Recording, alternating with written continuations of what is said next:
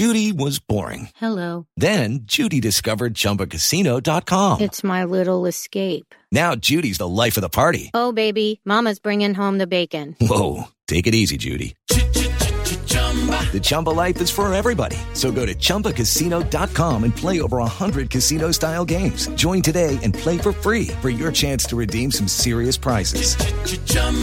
ChumbaCasino.com. No purchase necessary. Void where prohibited by law. 18 plus terms and conditions apply. See website for details.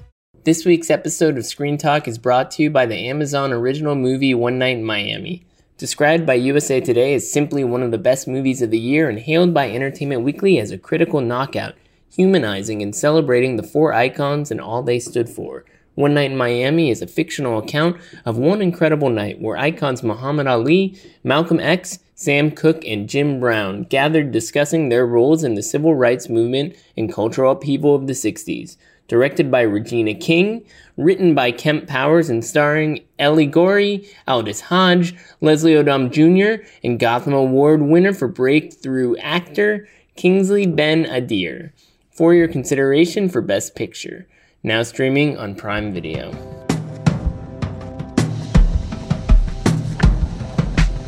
Welcome to Screen Talk, IndieWire's weekly movie pad podcast. I'm Eric Kohn, the executive editor and chief critic, joined as always by Anne Thompson, our editor at large, for the Sundance edition.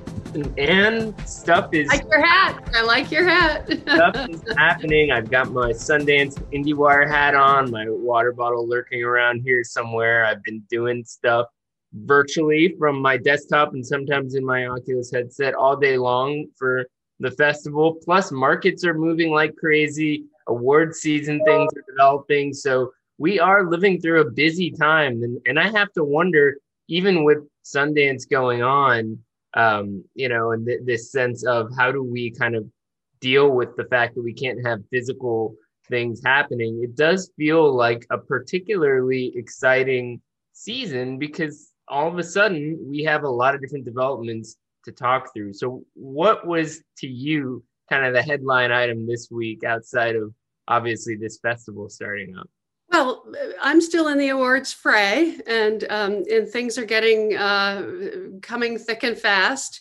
The Spirit Awards uh, were the big the big headline because um, as the critics had also supported it, never, sometimes, rarely, always became uh, the front runner with the most nominations at the Spirit Awards. And yeah. Sidney Flanigan got nominated, and it, but it just puts Eliza Hittman in as a writer director even further closer to the goal in my view which is that she might get a, a, a, a screenplay nomination which know, would be pretty great i mean for a movie like that that didn't have a formidable awards campaign behind it that premiered so early in 2020 and had its uh, in, theatrical interrupted. I mean, look, hope springs eternal for first cow, but I would say that never rarely is less likely a movie that that definitely has some some serious momentum as an underdog. So that's that's no, great. I hear good things from people who actually see it. You know, I mean, that's part of what's going on. Part, I mean, I'm sure you're doing the same th- same thing. But as I do interviews, uh, more than usual at the end of the interview i just ask people what they're liking and what they're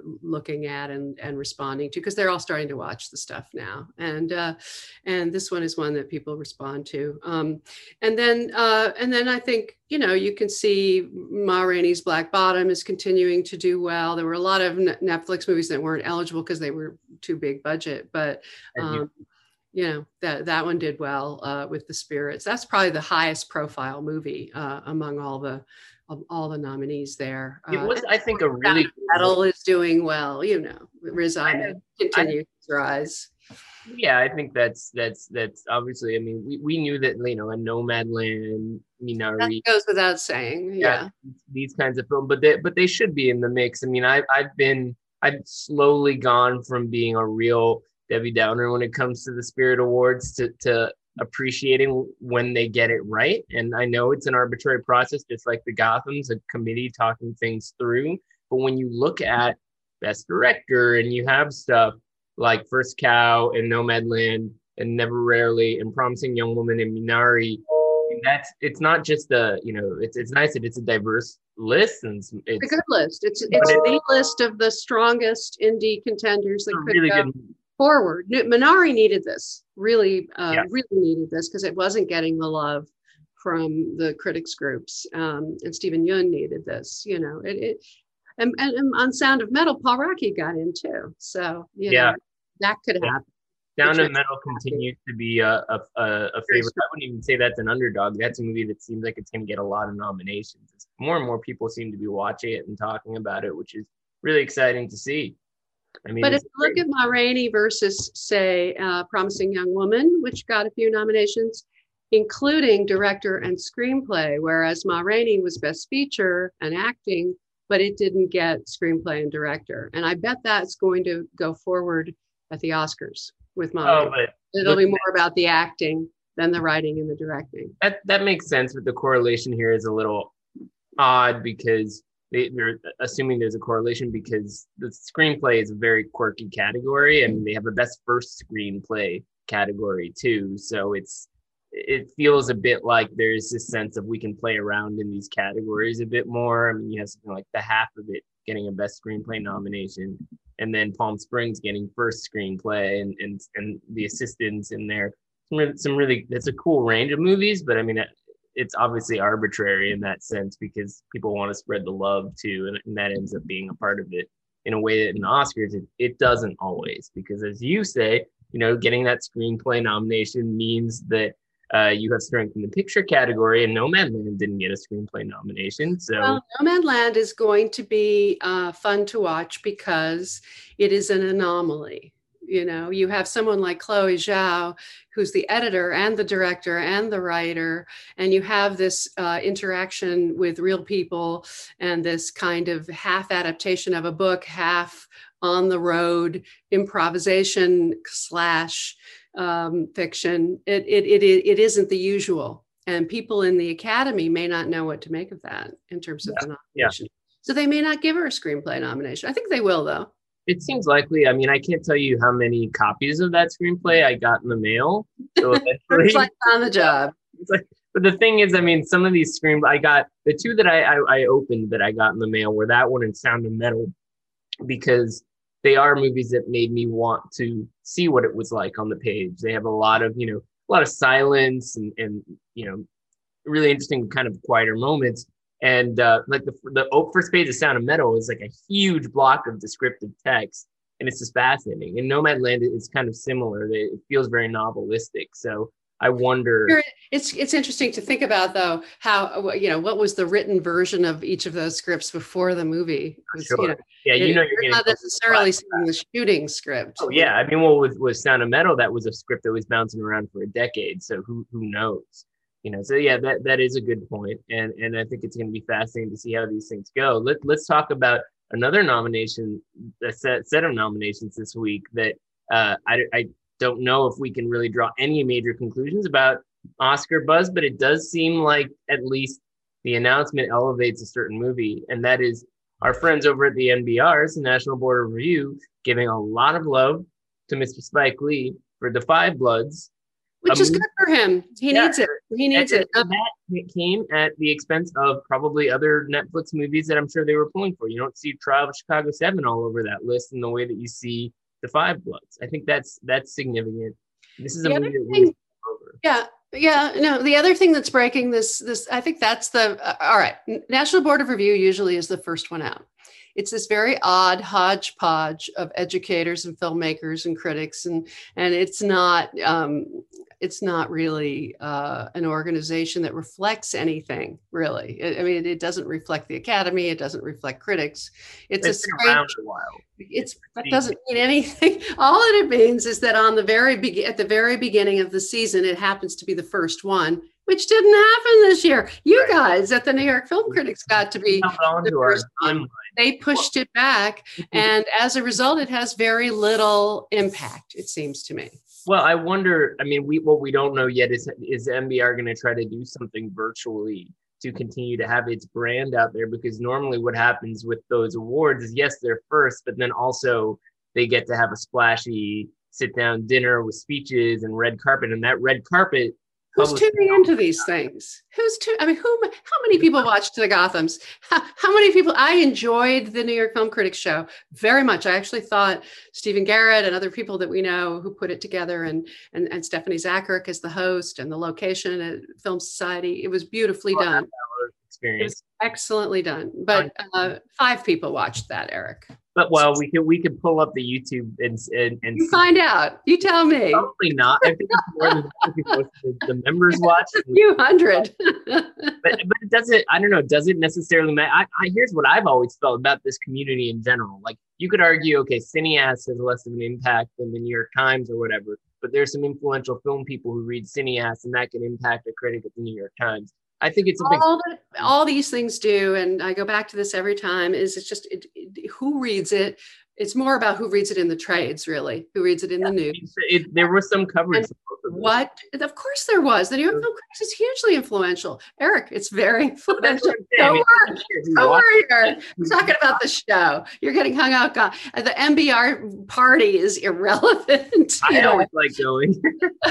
drive by, maybe this year. Yeah. Now, uh, AFI list, I would say, is more more impactful than NBR.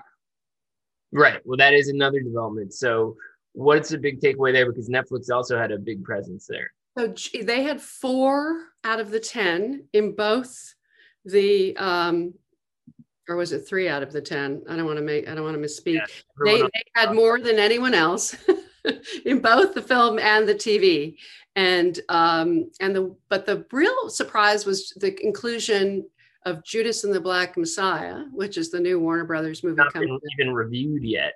Right. So that was that was indic, that is a group of academics and film industry people and um, actors, uh, you know, a, a, diverse group, very diverse, that might reflect a kind of mainstream academy point of view.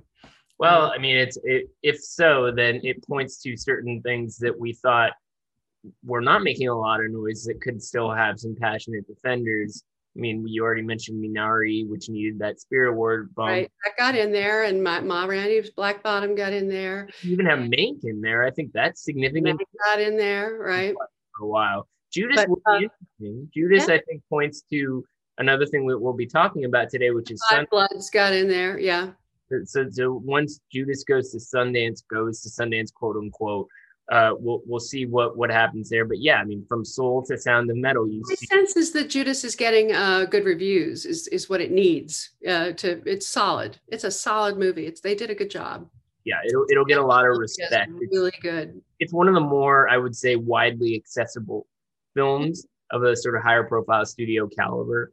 So but that, it's also an exciting new filmmaker who we haven't really. I I didn't see his last movie, Newlyweds. Yeah, it was a good Sundance movie about a bunch of stoners. It was fun. Yeah. It's about Newlyweds, but nothing like Judas and the Black Messiah. So it's not a good precedent to to base this on. Before we get deeper into Sundance, though, we should talk about the stock market because I understand basically nothing about it, and suddenly everyone has an opinion about it more than usual in this pandemic, I think a lot of people have tried to have an opinion about the stock market. Everything is politicized now, right? So you've got you've got warnings about the um, the the people who want to storm the Capitol again, right? Coming along, the the, the rebel insurgents, and then you've got re- rebel insurgents in the Wall Street uh, day trader uh, futures, community. or maybe just trolls on Reddit we don't really know. they don't. They want to mess up all. You know, the Wall Street people's. Uh, you know, betting on the future. So they they ran up the stock for AMC, one of the beleaguered uh, theaters out there, and GameStop. Which was uh, not not something anybody expected based on its brand. It went down again. so yeah. we were doing this yesterday, we'd be having a different conversation. Twenty four well, hours. It was predictable. I mean, because finally these things rise and fall on their real fundamentals, and even if AMC has loaded up some more debt to get through till the end of the reset uh, the, the pandemic they're still not in good shape yeah it's kind of obvious that they're screwed so i mean the the news about that was so it, it, maybe if it was like a netflix thing or it, it would make sense and then you could say okay something really big is happening here but because it, it only just drew more attention to the fact that they're in big trouble. yeah, and then fundamentals. So Yeah. I'm rooting for them. Obviously, I'm not rooting for AMC to do badly. I'm just saying, I mean, unfortunately, during the pandemic, many businesses have been um, brought into way bigger debt in order to stay afloat. And that's AMC is certainly in that category. So this does bring us to Sundance, which generally does get spoken about in the context of the state of art house exhibition.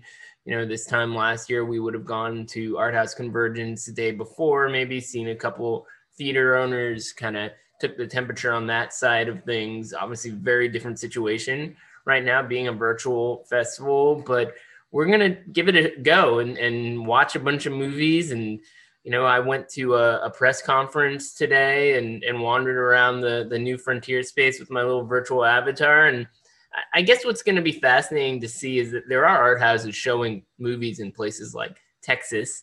And um, I wonder, with suddenly Sundance getting its wish of being much bigger than a Park City event, yet not in the way it could have envisioned it, uh, if there will be an upside to this. Certainly, um, we will be put, putting the the festival to the test in the sense that Keri Putnam said uh, on the press conference today that they expect more people to watch or to, to a bigger audience than ever before in the history of the And that some of these premieres are way more people signed up than the Eccles Theater. So what does that mean? 1,200 people. Yeah. Does that help these movies get a bigger audience? I mean, there are films like Coda, which will be a big crowd pleaser. So that's what I'm going to watch today. We're taping this on Thursday. I'm going to watch. That's going to be my first film. So a movie like Coda, which I've had a chance to see, that is a movie that is a very accessible crowd pleaser. Uh, Coda stands for Child of Deaf Adults. It's about a the hearing child in a deaf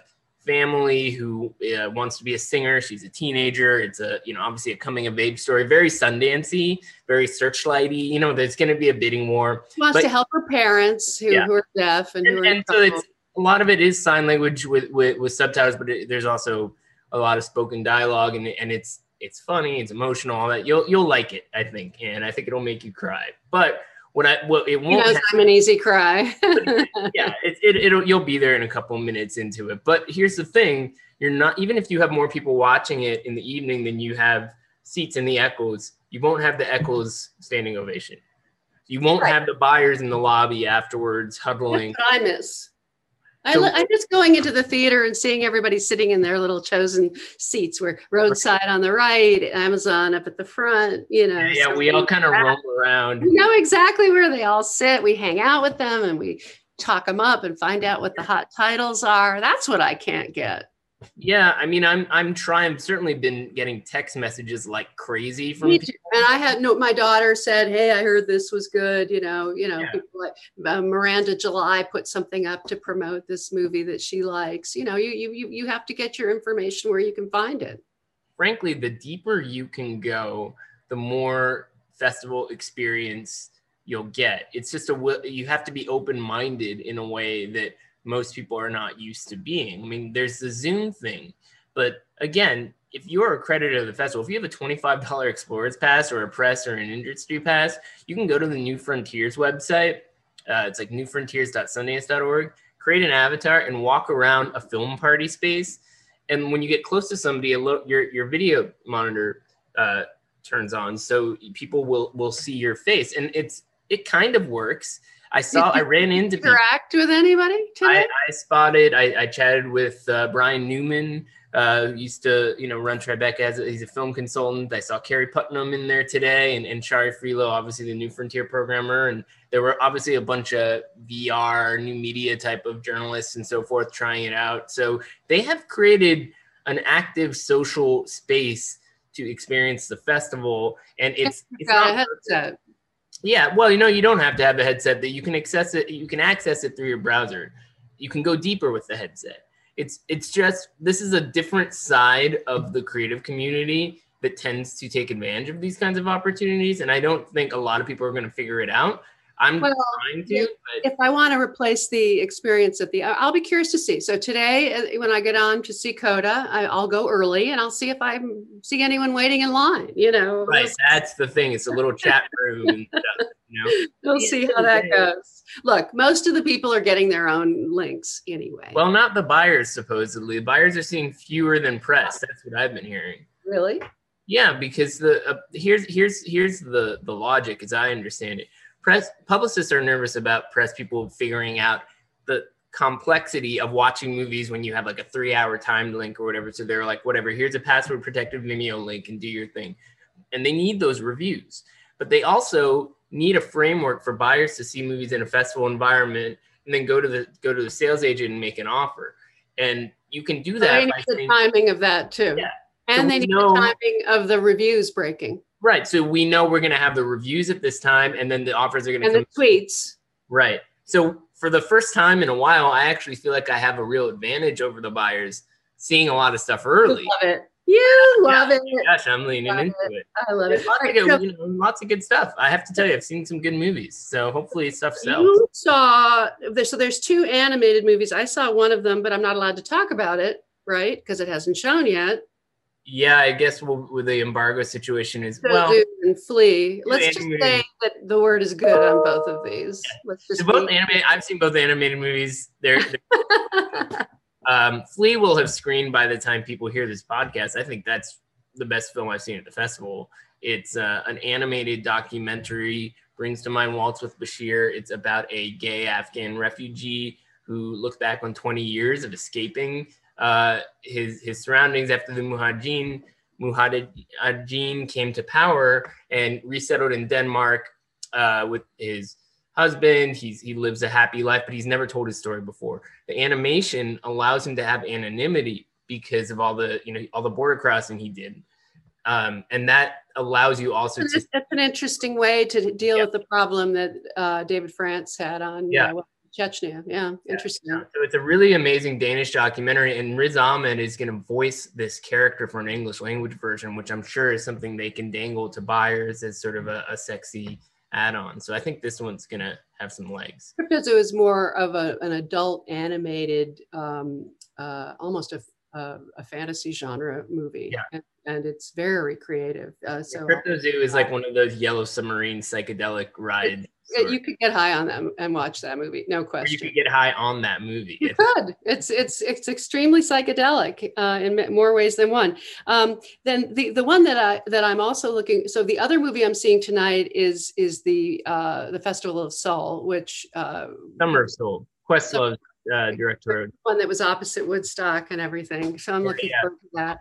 Those are probably the two hot titles tonight. I yeah. I mean, day one seems to. I mean, with that, those two plus the latest documentary from Nanfu Wang, um, it, it seems like a, a pretty well curated opening to the festival, at least from a, a film standpoint, even without all the all the extra noise. We'll see how it carries over. How does the weekend go? Is there a narrative arc to the festival? Do a lot of buys happen? Do, do people wait till they can have physical screenings later, or you know what's going to happen on that front? And then I wonder about how the other aspects of the festival go, you know, the keynotes and the panels and all that kind of stuff. Who turns up for those things? I hope people make the effort because Yeah. Absolutely. Yeah, we're doing we're doing a filmmaker dinner, uh, which I'm excited about, and um, there's a couple movies from actors turned directors. I'm excited about the Rebecca Hall passing, which is partly based on her experience with her biracial mother, and I'm looking forward to um, the. Uh,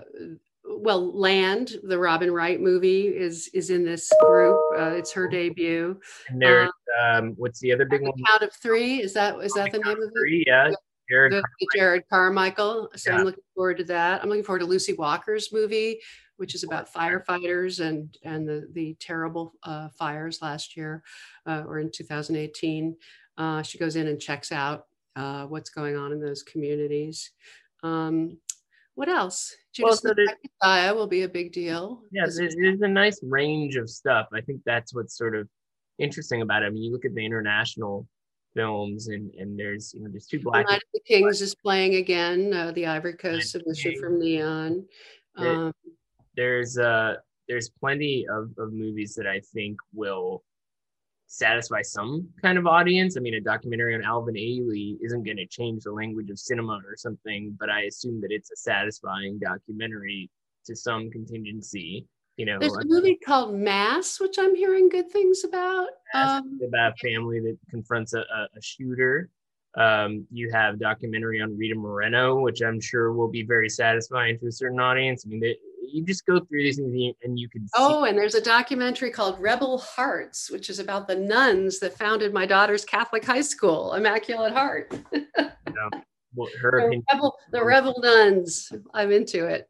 You know, I like nuns. Well, there's plenty of room to explore the schedule. It sounds like all a lot of stuff already sold out, but people can still buy tickets for 15 bucks. So I'm, I am very curious to see how it goes.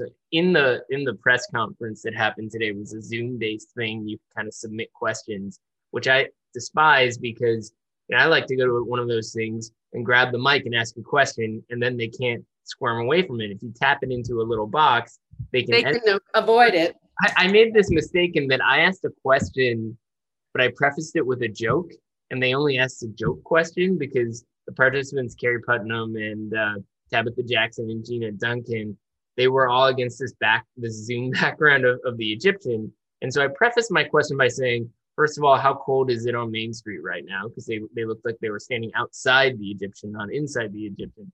And then I had a serious question, but they only asked the, the joke question. So that didn't really go. Here's what I really wanted to ask was uh, just how likely is it that Sundance has a future in Park City now that you figured out a way to do a festival outside of Park City, they won't have the answer until later on in the festival. I know, but I want to know what the thinking is like. I want to know how what it will take to answer that question, and I think that will continue to be on a lot of people's minds, especially the industry folk as they go through this festival for the first time, doing their business without having to be there.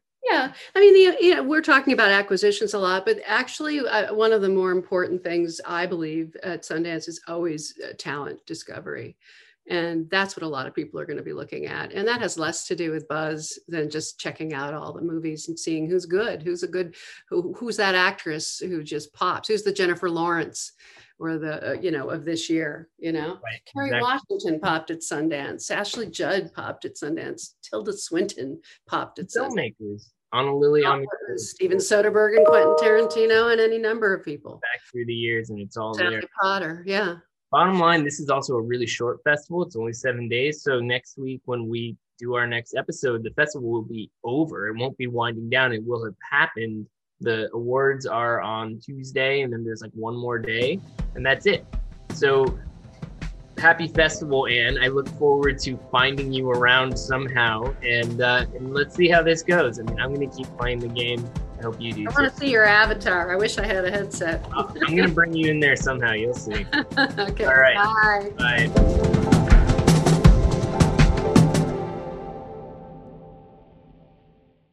It is Ryan here, and I have a question for you. What do you do when you win?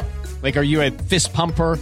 A woohooer, a hand clapper, a high fiver. I kind of like the high five, but if you want to hone in on those winning moves, check out Chumba Casino. At ChumbaCasino.com, choose from hundreds of social casino style games for your chance to redeem serious cash prizes. There are new game releases weekly, plus free daily bonuses. So don't wait. Start having the most fun ever at ChumbaCasino.com. No purchase necessary. VGW. Void were prohibited by law. See terms and conditions. 18 plus.